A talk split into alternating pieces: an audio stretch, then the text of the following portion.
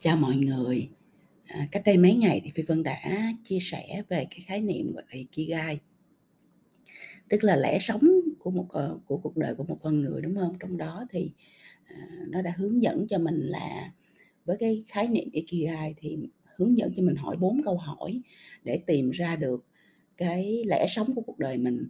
Cuối cùng là mình yêu thích làm cái gì, mình giỏi làm cái gì, à, mình mang lại cái gì, cho giá trị gì cho cộng đồng và thế giới ngoài kia. Và cuối cùng là à, với cái đam mê và với cái à, mục đích sống, giá trị sống đó thì mình có được à, à, thế giới à, bên ngoài à, trả tiền cho mình để mình có thể sống được hay không, đúng không ạ? Thì đó là cái khái niệm mà Phi Vân nghĩ là bất kỳ ai trong cuộc sống này cũng nên à, hết sức là nghiêm túc suy nghĩ và à, à, tìm ra, để mà khi mình tìm ra Ikigai của cuộc đời mình thì mình sẽ à, luôn luôn có động lực, mình sẽ luôn luôn có năng lượng và mình sẽ à, sống một cuộc đời đó rất là đã đời, đúng với mục đích và giá trị của mình.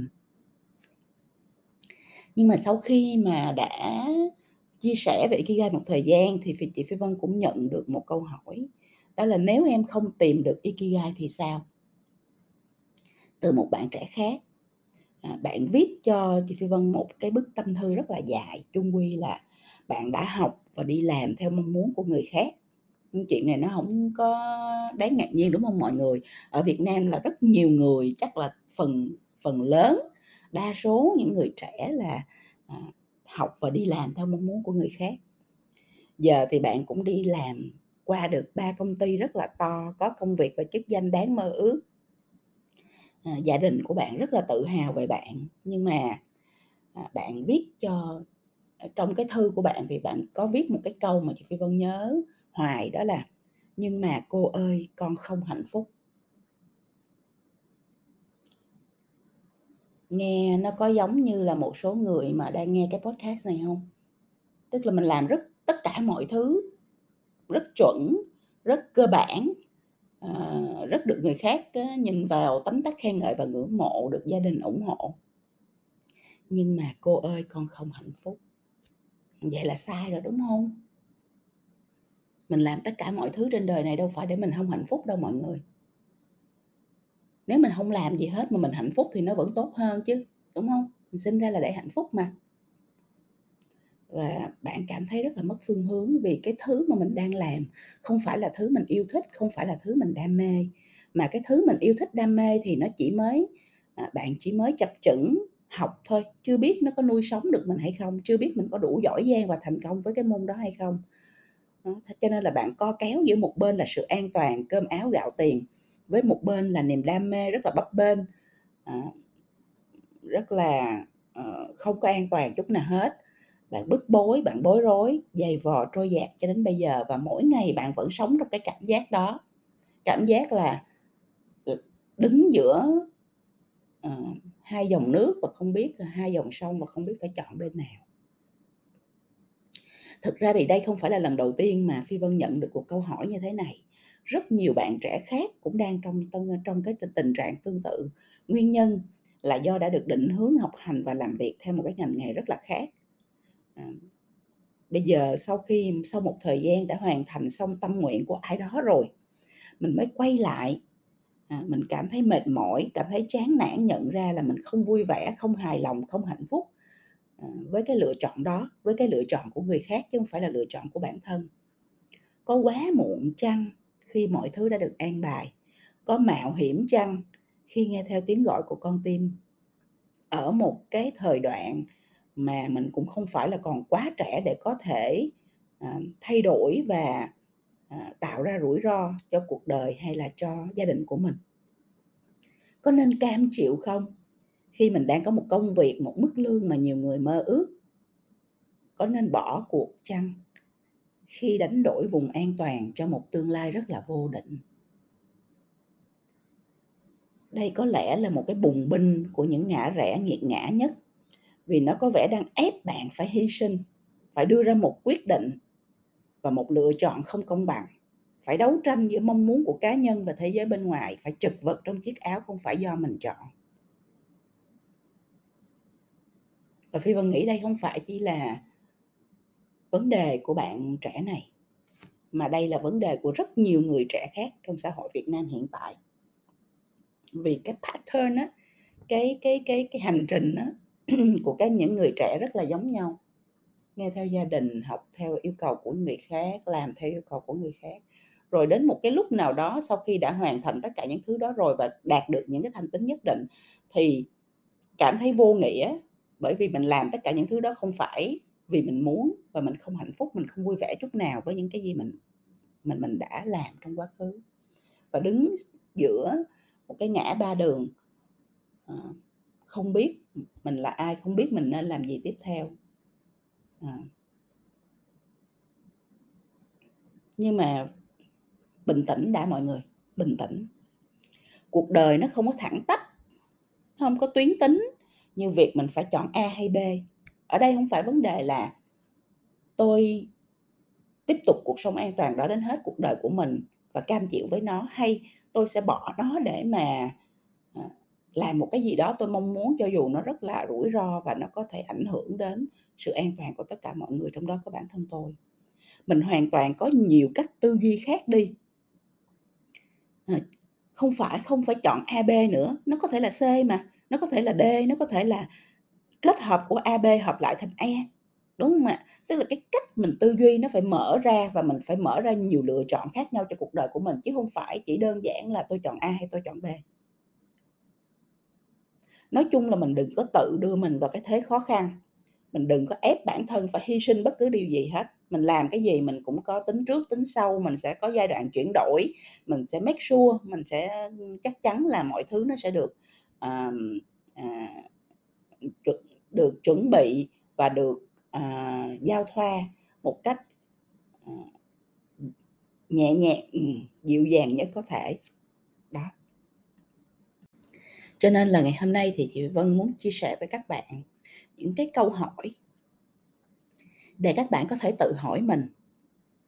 Và khi các bạn hỏi mình và các bạn tìm ra lời giải đáp cho những câu hỏi này thì ráp lại với nhau, nó sẽ cho bạn một cái góc nhìn, một cái giải pháp, một cái hành trình, một cái lộ trình rất là khác để bạn có thể đi tìm, đi theo cái đam mê của mình, cái yêu thích của mình, mà vẫn không có đưa phải đưa ra một quyết định mang tính hy sinh. Thứ nhất, câu hỏi thứ nhất, công việc hiện tại có đang là nguồn tài chính chủ yếu để nuôi sống bản thân không? Nếu có, thì bạn hãy duy trì công việc đó. Đừng có mệt óc suy nghĩ xem mình có nên nghỉ việc hay không. Công việc bây giờ tìm rất là khó mọi người, trong cái thời đoạn này nó rất là khó khăn của nền kinh tế, và các bạn phải biết là lạm phát sẽ còn tăng rất cao tại Việt Nam trong sáu tháng cuối năm. Mọi thứ sẽ khó khăn hơn rất là nhiều. Mình tìm việc khó, và nếu mình đang làm tốt, đang được trả lương tốt thì mình cứ làm, chứ mình nghĩ để làm gì. Đó. Và bạn biết không, không có công việc nào bạn đã từng làm mà nó phí hết. Trải nghiệm của bạn trong công việc đó chính là chất liệu để giúp bạn suy nghĩ sáng tạo hơn. Có khi sẽ chính là yếu tố quan trọng để giúp bạn tạo ra những cái sự kết hợp độc đáo cho bất cứ thứ gì mà bạn làm trong tương lai. Bất kỳ những cái trải nghiệm nào, những cái uh, trải nghiệm trong công việc nào, những cái uh, sự học nào của bạn trong quá khứ ở bất kỳ công ty nào, nó đều là những cái chất liệu tốt hết. Không có cái gì mà nó phí đâu. Cho nên đừng nghĩ mình đang phí thời gian. Đó.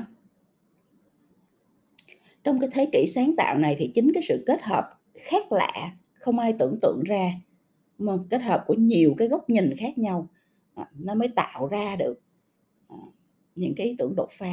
Cho nên mình hãy trân trọng cái nghề đang nuôi mình và hãy làm thật tốt, học thật nhiều thứ từ nó để mình thu thập cho bản thân nhiều chất liệu hay. Đó là chia sẻ đầu tiên của chị Phi Vân với cái câu hỏi là công việc hiện tại có đang là nguồn tài chính chủ yếu để nuôi sống bản thân bạn không? Câu hỏi thứ hai bạn nên hỏi mình, công việc cụ thể mà bạn hướng đến đối với thứ bạn đam mê yêu thích nó là cái gì? Thực tế ngành nghề đó nó đang ra sao tại Việt Nam? Mình phải làm nghiên cứu, chứ không phải mình thích cái gì xong rồi mình mình uh, bồng bột, mình uh, để cho cảm xúc của mình dẫn dắt để mà mình đưa ra những quyết định nó không có đúng đắn. Ngành nghề đó nó đang ra sao tại Việt Nam? Khi nói về thứ mình yêu thích, đam mê thì các bạn trẻ hay mơ hồ, hay chung chung, hơi phiêu một chút, hơi bay một chút, chứ không có rõ ràng, không có cụ thể về ngành nghề mình muốn theo đuổi. Ví dụ, em thích nghệ thuật. Nghệ thuật thì nó quá là rộng đi. Thích nghệ thuật cụ thể là cái gì? Làm công việc gì? Ngành đó hiện nay có đang phát triển tại Việt Nam không? Ai đang thành công nhất trong cái ngành nghề này? Nếu nhắm đến một công ty hay tổ chức để xin việc, thì có những công ty tổ chức nào? Người trong cuộc họ nói gì về khả năng sống được với cái nghề này? Hay đây không phải là cái nghề nuôi mình, mà mình nuôi nghề? Mình phải đặt câu hỏi chứ, đúng không? Tại vì nó liên quan đến cuộc sống của mình mà. Đi tìm một người đang là phiên bản tương lai của mình và hỏi họ đi. Đây là cách prototype cho công việc đó mọi người, cho cuộc sống đó. Mình đi tìm một người đang là phiên bản tương lai mà mình muốn hướng đến, cái ngành nghề mà mình muốn hướng đến. Rồi mình hỏi người ta.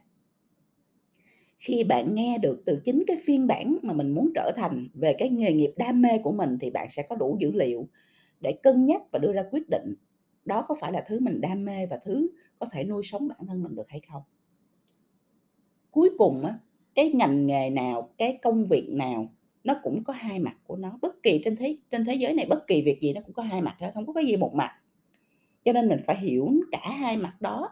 Và khi mình comfortable, mình thoải mái với cả mặt đen, mặt trắng, mặt tiêu cực và tích cực của một cái gì đó, thì mình mới thực sự là mình hiểu đủ, hiểu rõ. Và cái, cái yêu đó nó mới là cái tình yêu thật sự. Chứ mình yêu cái mặt tốt không thì nói làm gì? Đúng không ạ? Rất là dễ gãy. Thì đó là câu hỏi thứ hai. Công việc cụ thể mà bạn hướng đến đối với thứ bạn đam mê yêu thích nó là cái gì? Rất cụ thể là cái gì? Câu hỏi thứ ba, nếu đó thực sự là thứ có thể dấn thân vì mình đam mê và nó nuôi sống được mình, thì câu hỏi tiếp theo sẽ là công việc đó đòi hỏi ở bạn những kiến thức, kỹ năng gì? Mình thích không đâu có được. Mình thích, mình phải có kiến thức, mình phải có kỹ năng, mình phải làm giỏi cái chuyện đó thì mình mới nuôi được cái đam mê.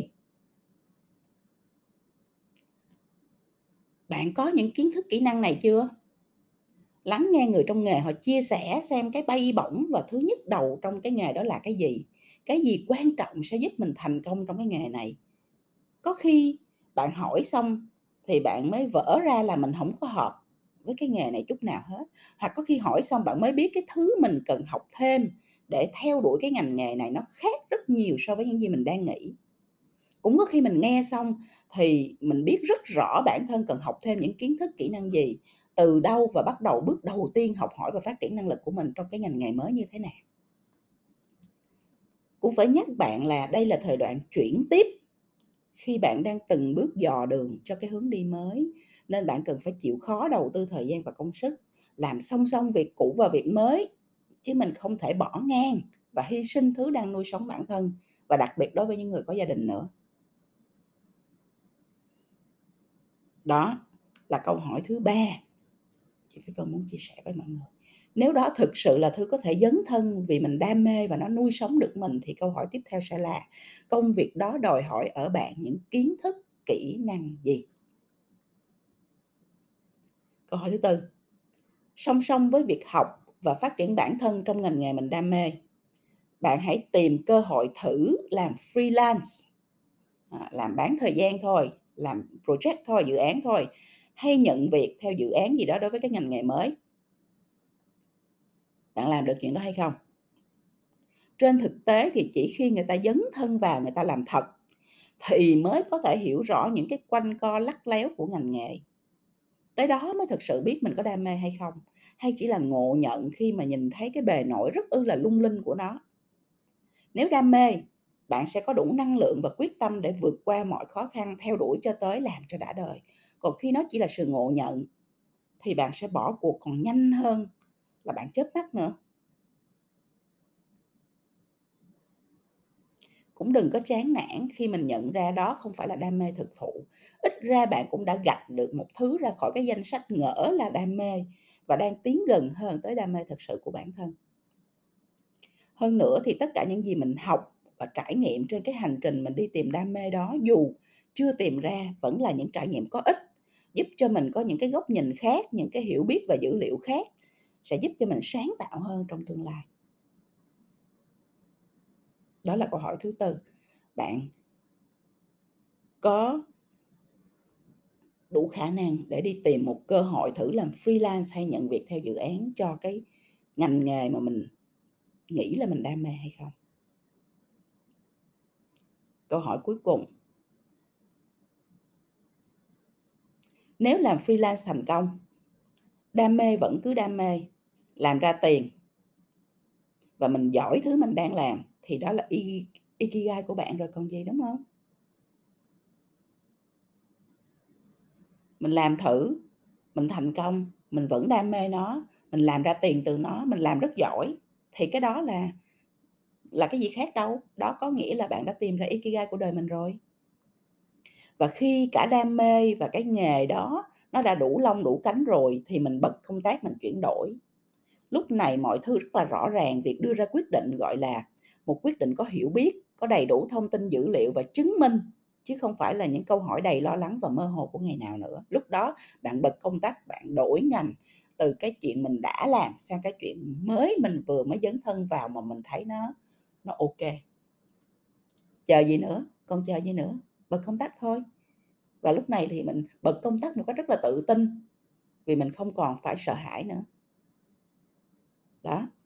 Đó thì đó là những cái chia sẻ rất là thực tình của chị Phi Vân và rất là thực tế vô trong cái hoàn cảnh à, cho những người mà đang đứng giữa những cái quyết định khó khăn trong cuộc đời của mình.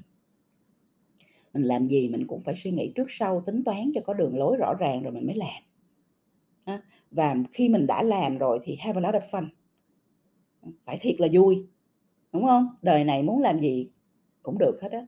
Chỉ cần tư duy cho đủ về cách giải quyết vấn đề, đừng có vật vã lo lắng gì hết á. Tìm cách dấn thân và tận hưởng cái hành trình rất là vui, rất là hứng thú trên cái hành trình, trên cái con đường đi tìm Ikigai của mình. Chị Vân rất mong là các bạn à, sẽ sau cái chia sẻ này thì sẽ ngồi xuống, dành thời gian cho bản thân, trả lời những câu hỏi mà chị Phi Vân đã chia sẻ và tìm ra được cái à, bản đồ, cái lộ trình à, cho cái hành trình đi tìm Ikigai của mình tiếp theo. Vậy ha, rồi chào các bạn và mình hẹn gặp lại trong podcast sau.